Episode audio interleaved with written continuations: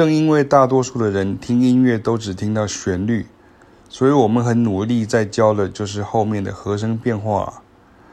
除非你完全没有和声需求，不是和音哦。听到熟悉的旋律就很开心，弹弹吹吹熟悉的旋律，去 KTV 唱唱歌或在网络上唱 cover 就是你要的。不然，当你真的遇到要演奏有和声的乐器时，要即兴时，要编曲时，就得学好和声，那个和声不是去翻和声学的和声，而是指可以听见，进而运用和声。真的不夸张，就是因为大家都听到旋律，结果就听不到和声。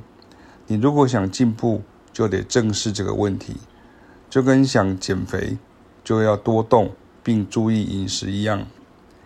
训练和声的方式，请到钢琴键盘上来吧。这才有可能达到重点。大部分人在讲的和声，其实都是和音，不是和声。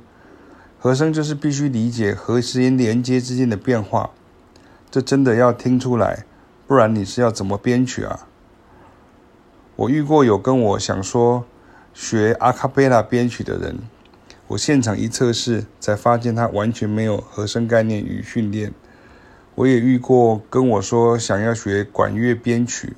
Funk Jazz 的人，但是一样没有和声概念与训练。所谓的编曲，第二步、第三步是和音而已，不是和声。用比喻来说，就是你没有资本，却想当创业家。